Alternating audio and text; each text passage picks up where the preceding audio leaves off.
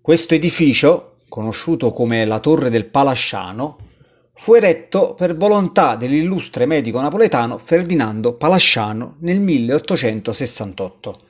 La bellissima torre in stile neogotico e rinascimentale, ispirata alla torre della Signoria di Firenze, gode di una bellissima vista sul golfo di Napoli e sul real bosco di Capodimonte.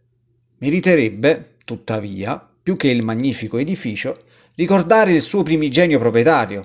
Ferdinando Palasciano, infatti, fu un uomo portentoso, si laureò giovanissimo in belle lettere e filosofia, in veterinaria e in medicina e chirurgia.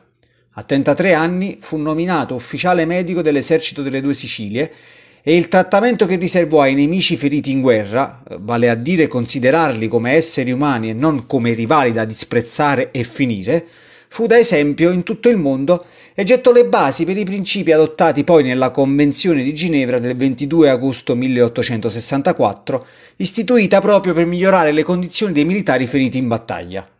Divenne in seguito deputato e senatore del Regno d'Italia e mantenne una fitta corrispondenza con Giuseppe Garibaldi, suo amico. Una leggenda leggia sulla torre e sul suo edificatore. Si narra infatti che Ferdinando Palasciano fosse così affezionato alla sua abitazione da non averla più abbandonata, nemmeno dopo la morte.